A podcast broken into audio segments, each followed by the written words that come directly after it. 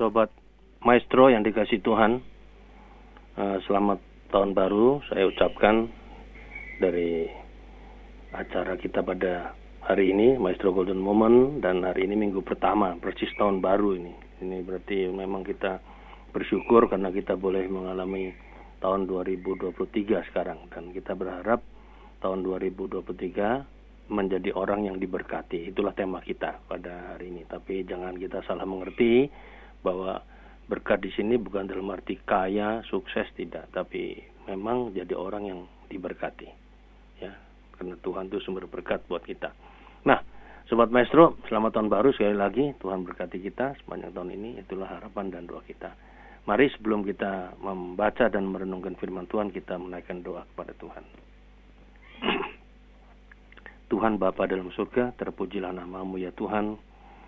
Kalau kami pada saat ini boleh bersyukur pada Tuhan, kami telah melewati masa-masa yang sulit sejak masa pandemi tahun 2020 awal sampai dengan saat sekarang dan kami bersyukur uh, keadaan ini sudah berangsur lebih baik dan keadaannya membuat kami bisa penuh harapan memasuki tahun 2023 dan kami berharap tahun 2023 menjadi tahun kesukaan kami semuanya.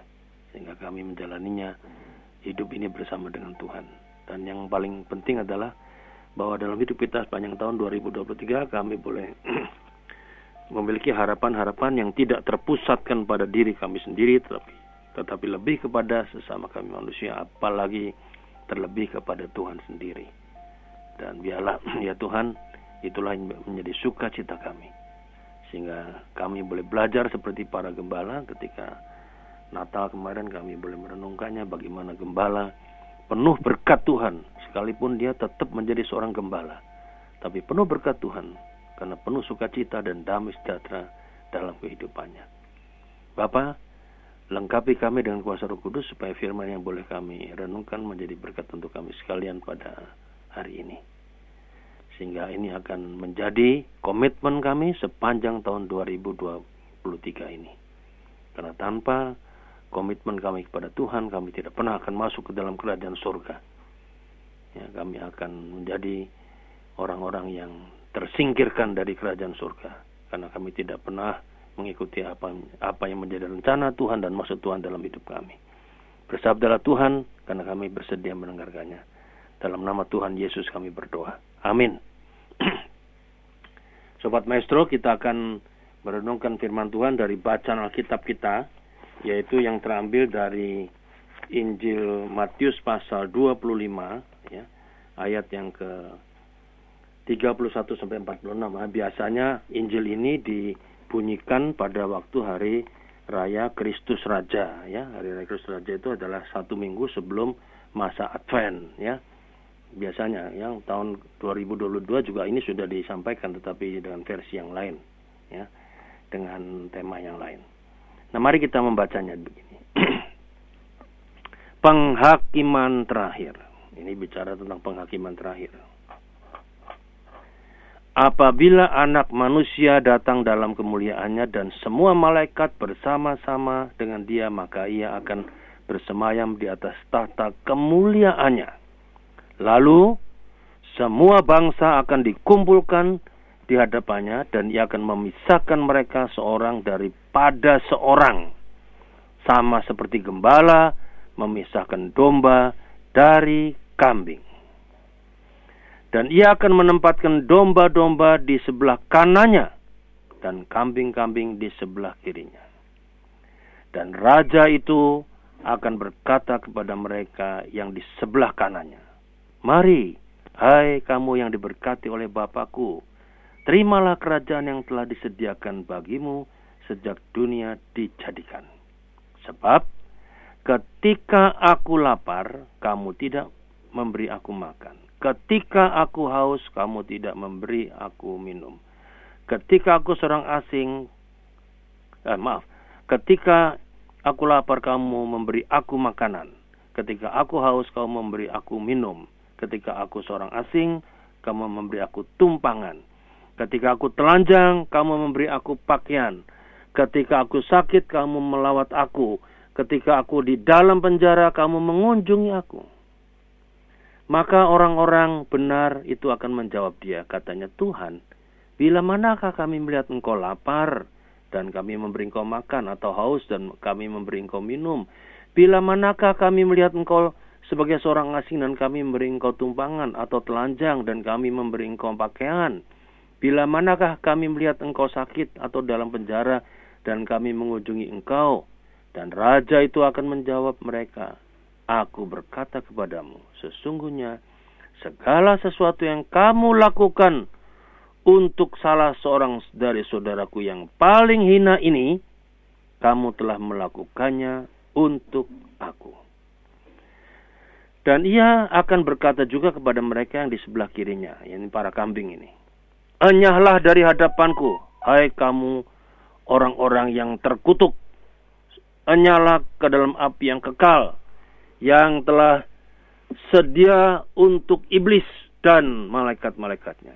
Sebab ketika aku lapar, kamu tidak memberi aku makan. Ketika aku haus, kamu tidak memberi aku minum. Ketika aku seorang asing, kamu tidak memberi aku tumbangan. Ketika aku telanjang, kamu tidak memberi aku pakaian. Ketika aku sakit dan dalam penjara, kamu tidak melawat aku.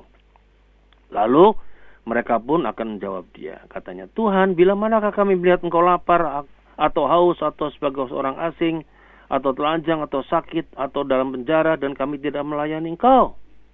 Maka ia akan menjawab mereka, aku berkata kepadamu, Sesungguhnya segala sesuatu yang tidak kamu lakukan untuk salah seorang dari yang paling hina ini, kamu tidak melakukannya juga untuk aku. Dan mereka ini akan masuk ke dalam siksaan yang kekal, tetapi orang benar ke dalam hidup yang kekal. Ya. Saya akan memberikan stressing point pada ayat yang ke-34, kemudian ayat yang ke-41, dan ayat yang terakhir 46. 34. Dan raja itu akan berkata kepada mereka yang di sebelah kanannya, yaitu para domba ya, disebutnya dalam alegori ini. Mari, hai kamu yang diberkati oleh Bapakku, terimalah kerajaan yang telah disediakan bagimu sejak dunia dijadikan. Mari kamu yang diberkati oleh Bapakku. Itu kata-kata yang indah. Ayat yang ke-41. Dan ia akan berkata juga kepada mereka yang sebelah kirinya, yaitu para kambing, ya, dalam alegori ini, Enyahlah dari hadapanku, hai kamu orang-orang terkutuk. Enyahlah ke dalam api yang kekal yang telah sedia untuk iblis dan malaikat-malaikatnya. Ya, ini enyahlah kamu dari hadapanku orang terkutuk. Ya, kalau yang tadi orang diberkati domba tadi, kambing terkutuk ini. Ayat 46. Dan mereka, ini para kambing ini akan masuk ke dalam siksaan yang kekal tetapi orang benar itu para domba itu dalam alegori ini ke dalam hidup yang kekal. Ya, itu kata-kata yang sangat tajam yang disampaikan Tuhan Yesus kepada para muridnya dan juga kepada kita sekalian. Nah, masih berlaku sampai hari ini ayat ini. Dan ayat ini menurut saya yang paling penting dalam peran kita sebagai orang Kristen, terutama masuki 2023. Ya, kenapa saudara-saudara? Karena biasanya kalau orang pergantian tahun, yang diharapkan cuma nanti sukses, kaya, tambah berkat, tambah rumah baru, tambah kendaraan baru, tambah semua yang wah, wah, wah, wah semuanya. Itu yang diharapkan kita selalu kalau kita masuk tahun baru. Ya. Padahal kita sering kali juga nggak pernah mendapatkannya sepanjang tahun. Saudara-saudara, biasanya pergantian tahun itu digunakan oleh banyak orang untuk membuat sebuah resolusi. Ya. Mungkin kita juga termasuk di dalamnya yaitu apa? Mengevaluasi pencapaian-pencapaian yang tahun lalu kemudian kita merancang apa yang akan kita lakukan tahun 2023 New Year ini. Lalu kita mulai bermimpi dan kita kemudian memimpikan apa yang kita inginkan di tahun ini. Mungkin juga kita mencatatkannya menuliskannya bagaimana cara kita meraihnya. Lalu kita mulai menentukan target pencapaian menyusun hal-hal yang membuat target kita bisa tercapai pada tahun ini dan di akhir tahun wah kita merasa senang karena kita berhasil. Saudara-saudara membuat resolusi semacam itu ya baik, nggak ada kelirunya. Bahkan saya katakan itu positif. Namun kita harus ingat bahwa dalam membuat resolusi itu jangan sampai kita terjebak pada aku, pada aku, aku dan aku saja. Seolah-olah semuanya tentang diri kita saja, aku, ya. Apa tujuanku, apa impianku, apa targetku, apa sasaranku, apa ambisiku, berapa penghasilanku, seperti apa kendaraanku, rumahku, apa yang aku lakukan dalam hidupku, kita mengajukan banyak hal itu yang nanti kita akan targetkan, tapi itu semua berpusat pada aku, pada diri kita sendiri. Seharusnya kalau kita melihat pengalaman tahun demi tahun memasuki tahun yang baru, ya, maka sebetulnya tidak semua itu sepenuhnya tercapai yang kita resolusikan. Ya, kenapa? Karena semua resolusi yang kita resolusikan ini di tahun yang baru itu ya berpusat hanya pada aku, pada diri kita. Seharusnya kita belajar hari ini kita memutar balik ini. Saya mau mengatakan harusnya kita mulai tahun ini 2023 dengan resolusi yang berpusat pada Tuhan dan sesama kita terutama yang hina, yang menderita, yang ada di sekitar kita. Kita harus lebih peka, lebih peduli pada mereka yang menderita dan hina karena berbagai sebab dan alasan. Karena itu, kita harus melibatkan Tuhan di dalam membuat resolusi dan peka pada sesama kita yang hina dan menderita. Karena orang-orang yang menderita ini atau yang hina ini selalu ada pada kita. Di sekitar kita, banyak. Dan bacaan kita pada hari ini mengingatkan agar jangan sampai resolusi itu hanya berpusat pada diri kita sendiri tetapi kepada Tuhan yang wajahnya terdapat di dalam sesama kita yang menderita dan hina. Ya, kita boleh saja membuat resolusi dengan perencanaan yang bagus. Ya, tapi alangkah naifnya kalau kita cuma melibatkan Tuhan hanya dalam doa Tuhan berkati saya, berkati saya, ya. Tidak, tidak cukup itu. Kita harus ada action, ada praktek. Sebab semua resolusi dan rencana kita semuanya adalah Tuhan yang merupakan sumber berkat bagi kita semua. Ya. Karena itu kita mesti minta hikmat dari Tuhan agar kita bisa tahu apa kehendak Tuhan dalam hidup kita dan apa yang harus kita lakukan sepanjang tahun ini. Tahun 2023 kita mesti bertobat, memutar balik keadaan. Ya, jadi bukan aku, aku, aku dan aku saja, tapi Tuhan dan sesama kita manusia. Lalu kita kita bisa apa namanya merenungkan apa sih tujuan kita diciptakan masih hidup sampai saat ini di tahun 2023 ya. Apa rencana dan kehendak Tuhan yang harus saya genapi di tahun ini khususnya terhadap orang-orang yang di dalamnya nampak wajah-wajah Kristus. Ya. Ingatlah bahwa resolusi yang terbaik bukanlah tentang kita, tentang aku saja, tetapi tentang Tuhan. Dan hari ini adalah hari pertama tahun 2023. Merupakan awal yang bagus untuk memutar balik resolusi hidup kita di hadapan Tuhan atas seluruh aspek hidup kita, tujuan kita, impian kita, target kita, rencana kita, keluarga kita, pekerjaan kita, kesehatan kita, termasuk ambisi-ambisi kita. Dan itu harus betul-betul arahnya adalah Tuhan dan sesama. Karena resolusi tanpa Tuhan dan sesama, kita yang hina dan menderita itu adalah sia-sia. Resolusi yang menyertakan Tuhan membuat hari-hari kita menjadi hari-hari yang luar biasa. Luar biasa bagi siapa? Bagi sesama kita. Ya. Juga bagi kita. Ya. Karena apa? Karena Tuhan kita luar biasa. Nah, apa yang harus kita lakukan? Menurut saya ada dua hal. Yang dari ayat-ayat yang kita baca tadi. Yang pertama apa? Kita ini dihadirkan Tuhan di dunia, kalau masih hidup sampai hari ini, di dunia ini, untuk berbagi. Atau apa, kalau pakai istilah teologi adalah berdiakonia sosial. Ya. Saudara-saudara, kalau kita membaca firman Tuhan yang tadi saya bacakan, maka sering kali kita terfokus hanya pada domba dan kambing. Bahwa orang percaya itu adalah domba dan yang tidak percaya adalah kambing. Cuma sampai di situ. Ya. Jadi ilmu kita tentang Alkitab itu khusus dibacaan ini cuma bahwa kita orang percaya itu domba, kambing itu yang tidak percaya. Yang domba masuk surga, yang kambing masuk neraka. Padahal teks ini tidak bicara demikian.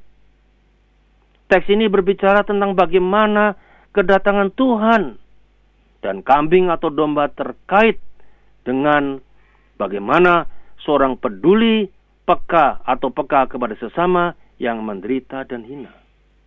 Ya, menariknya kata kuncinya adalah sapaan raja kepada mereka. Ya, yang tadi saya sudah bacakan itu.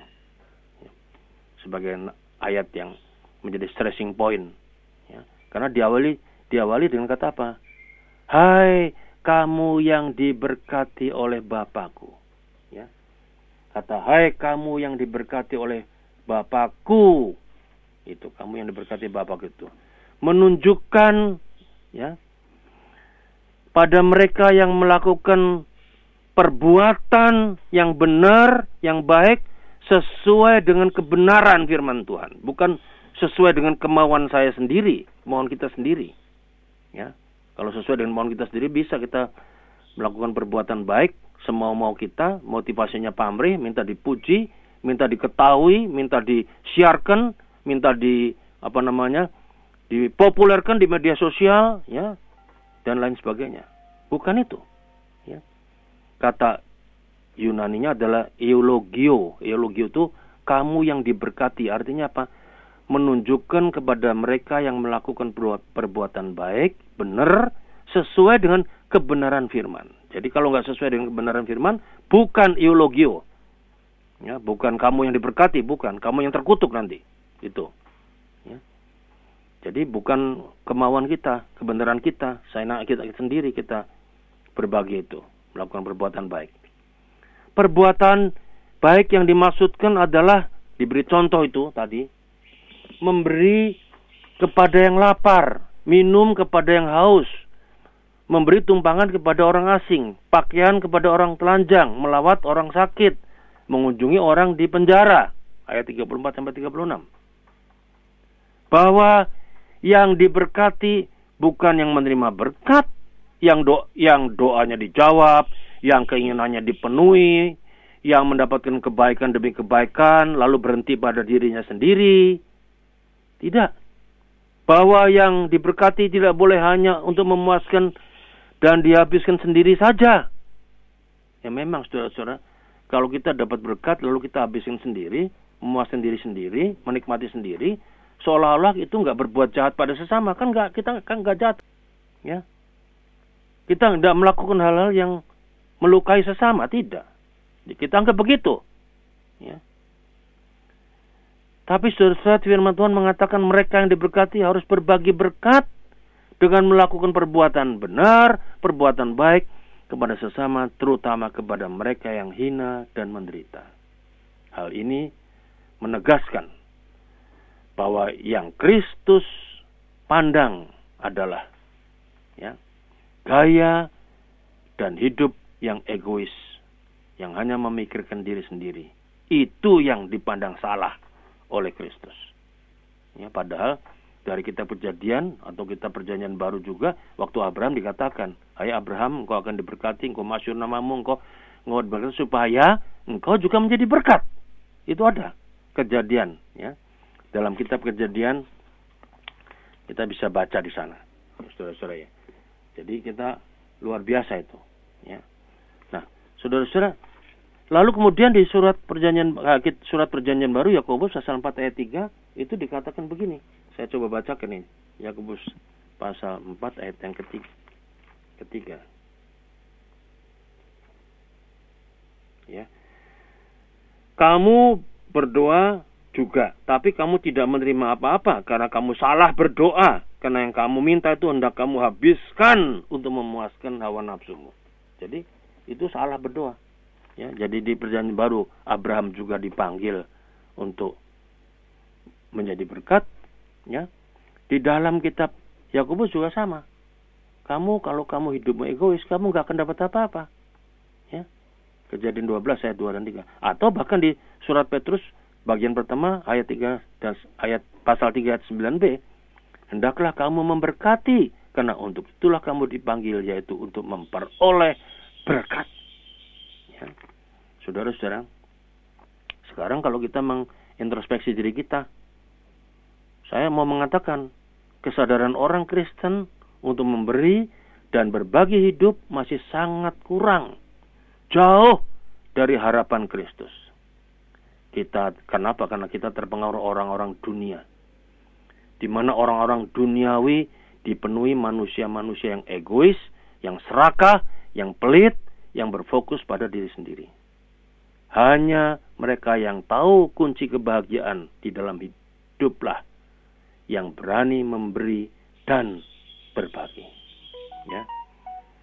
Salah seorang motivator ternama di kelas dunia, ya, yaitu Brian Tracy, itu pernah mengatakan, orang-orang yang sukses akan selalu mencari kesempatan untuk membantu orang lain. Orang-orang yang tidak akan pernah bertanya, apa untungnya buat saya? Ya, itu orang sukses. Jadi orang sukses selalu cari kesempatan membantu orang lain dan tidak pernah tanya, apa untungnya buat saya. Kalau saudara sudah bertanya apa untungnya buat saya, saya yakin saudara tidak akan menjadi manusia egois, serakah, pelit, dan berfokus hanya pada diri sendiri. Kenapa? Karena segala sesuatu diukur dari untung ruginya. Itu sebabnya kalau sudah mengukur dari segi itu, membuat banyak orang Kristen tidak pernah memberi dan tidak pernah berbagi kehidupan. Padahal kita dihadirkan di dunia untuk berbagi. Kalau saudara dan saya masih bisa hidup tahun 2023 untuk berbagi ini penting kita catat. Ya. Jika kita menyadari saudara-saudara bahwa kita datang ke dunia dengan telanjang dan kembali dengan telanjang pula, ya, seperti kata Ayub itu, maka tak seharusnya kita menggenggam erat apa yang ada di tangan kita. Ya. Salah seorang yang ter, apa namanya motivator juga, ya. Itu yang namanya Sir Wilfrid Grenfell itu mengatakan begini, Layanan yang kita berikan kepada orang lain sesungguhnya adalah uang sewa yang kita bayar untuk kamar kita di bumi ini. Sudah jelas bahwa manusia sendiri adalah seorang pelancong. Bahwa tujuan di dunia ini bukan untuk memiliki dan menguasai, tetapi memberi dan melayani. Itu kata Sir Wilfred Grenfell. Ya. Jadi kita ini tinggal di dunia ini sebetulnya diberi oleh Tuhan di bumi ini. Anggap aja uang sewa yang harus kita bayar. Sudah sebagai pelancong. Tujuan kita di dunia bukan untuk memiliki dan menguasai, tapi memberi, melayani. Anggap aja itu sebagai uang sewa kita bayar di dunia ini. Karena kita hidup. Itu maksud daripada Sir Wilfred Grenfell. Tuhan tidak menuntut kita membayar setiap berkat anugerah dan kesempatan untuk menikmati hidup selama di dunia ini. Namun, berbagi hidup dan memberi kepada orang yang hina, yang menderita, yang membutuhkan, ya. Dan itu bisa kita anggap sebagai harga yang seharusnya kita bayar uang sewa kita kepada Tuhan selama kita tinggal di muka bumi ini. Saudara-saudara, kebermaknaan dalam hidup sejatinya kita dapatkan ketika kita bersedia untuk memberi dan berbagi. Sir Winston Churchill pernah berkata, kita hidup dari apa yang kita peroleh. Namun kita membuat kehidupan dari apa yang kita berikan.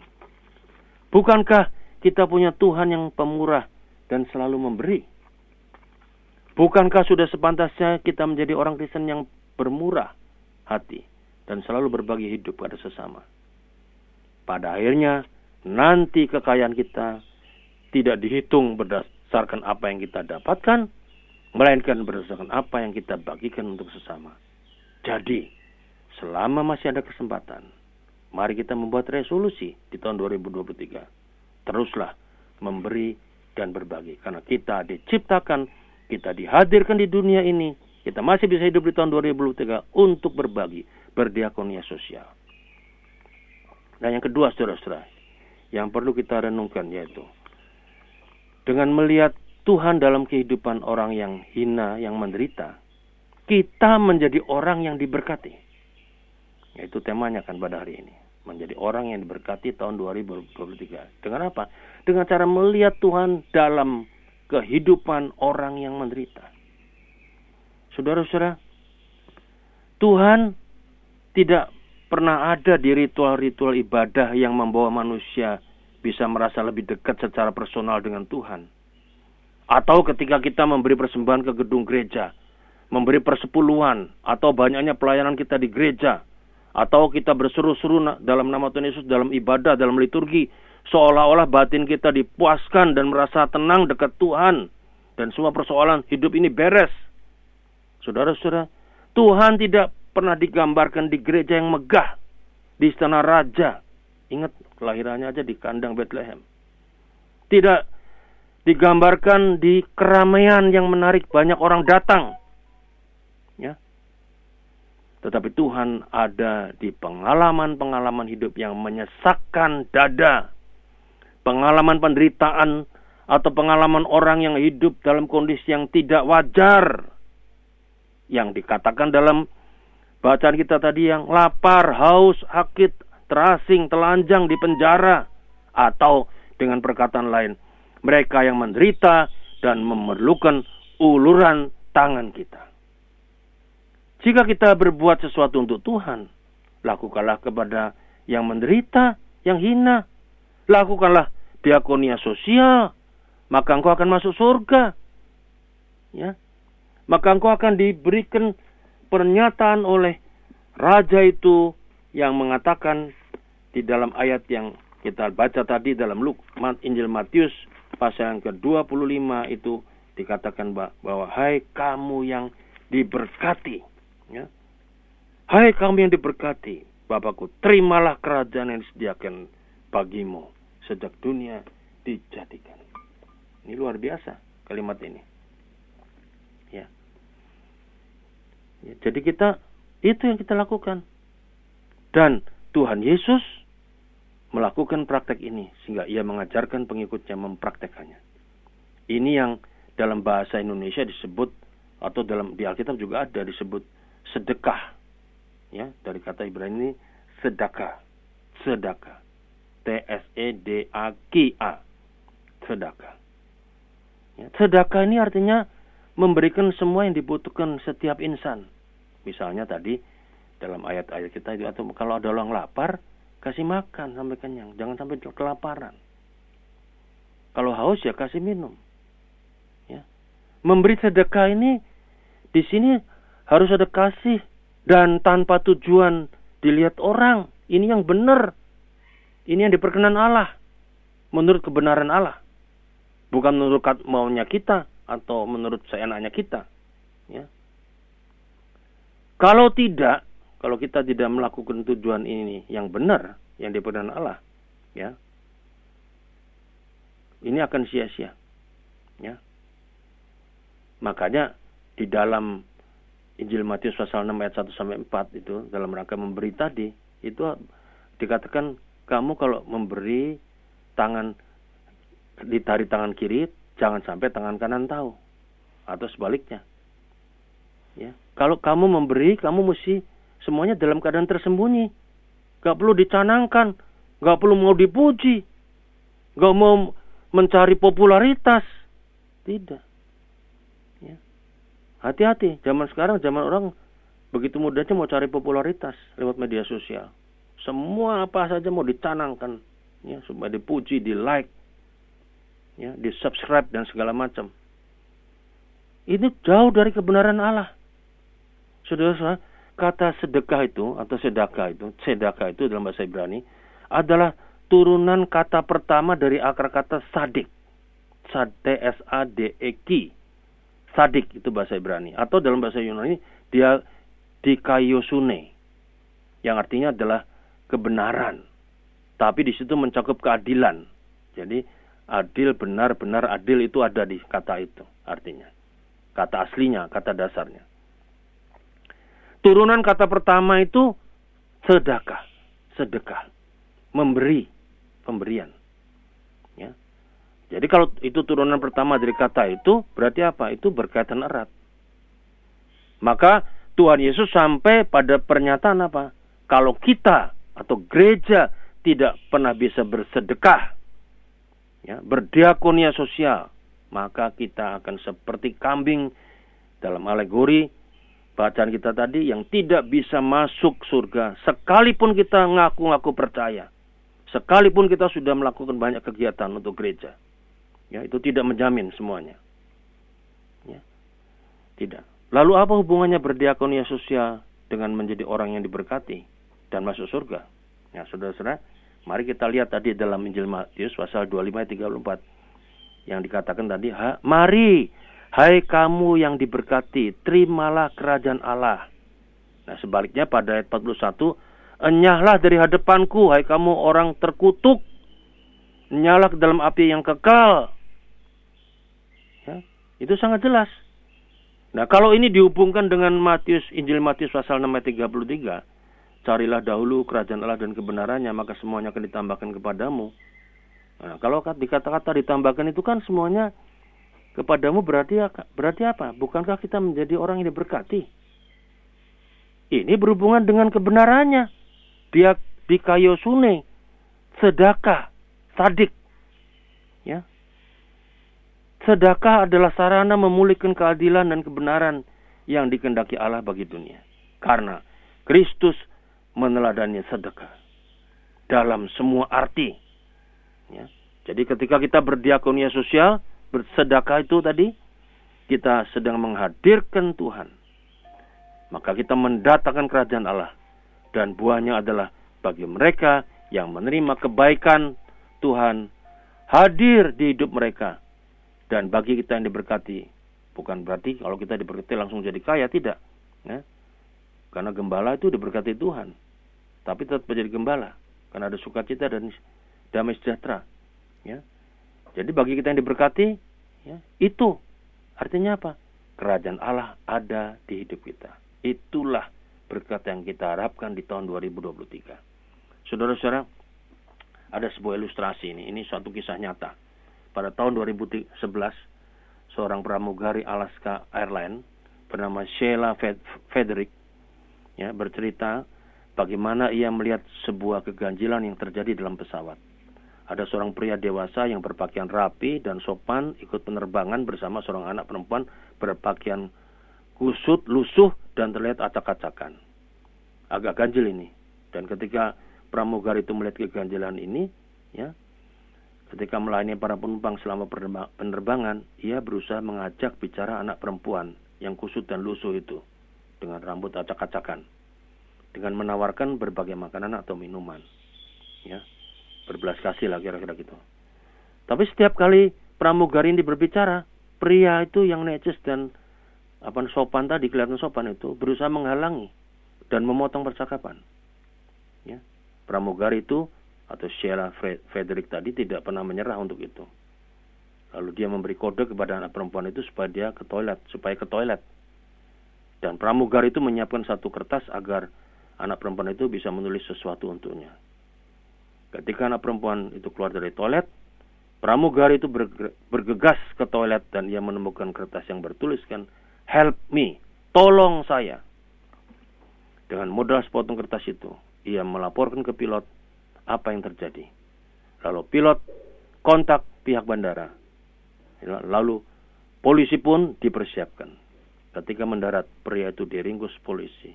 Anak itu, anak perempuan itu diselamatkan. Kepekaan melihat apa yang terjadi membuat Sheila Frederick berhasil menyelamatkan seorang anak remaja dari apa? Kejahatan perdagangan manusia. Ya biasanya kalau kalau di udara itu kan yang jelas tanpa ditolong itu apa? Orang sakit jantung atau keadaan darurat yang lainnya. Tapi ini tidak anak itu sedang mau diperdagangkan oleh pria dewasa yang berpakaian rapi dan sopan itu. Saudara-saudara pramugari ini adalah contoh dari orang-orang yang diberkati yaitu mereka yang menolong orang yang menderita ya yang susah anak perempuan itu susah ia melakukan ketika ia sedang bertugas sebagai pramugari. Yang jika dilihat peluang untuk menolong orang yang menderita ketika seorang perempuan sedang mengalami kejahatan pedagang manusia. Saudara-saudara, biasanya kita tiap tahun selalu berdoa untuk hidup yang lebih baik dari tahun yang lalu. Tapi saya mau mengajak, mari kita berdoa untuk menjadi orang yang diberkati di tahun 2023 dengan melihat Tuhan dalam kehidupan orang-orang yang menderita. Dengan demikian, tahun 2023 kita membuat resolusi baru yang lebih peka, lebih banyak mempraktekkan diakonia sosial, memberi dan berbagi bagi mereka yang menderita, yang hina, yang memerlukan uluran tangan kita sendiri. Makin banyak kita berdiakonia sosial, hati lebih peka, tangan lebih cepat menolong dan berbagi. Semoga resolusi saudara di tahun 2023 dikabulkan Tuhan. Ya. Mari kita menerima menjadi orang yang diberkati Tuhan ketika kita boleh menjalankan diakonia sosial agar supaya kita masuk dalam berkat-berkat Tuhan.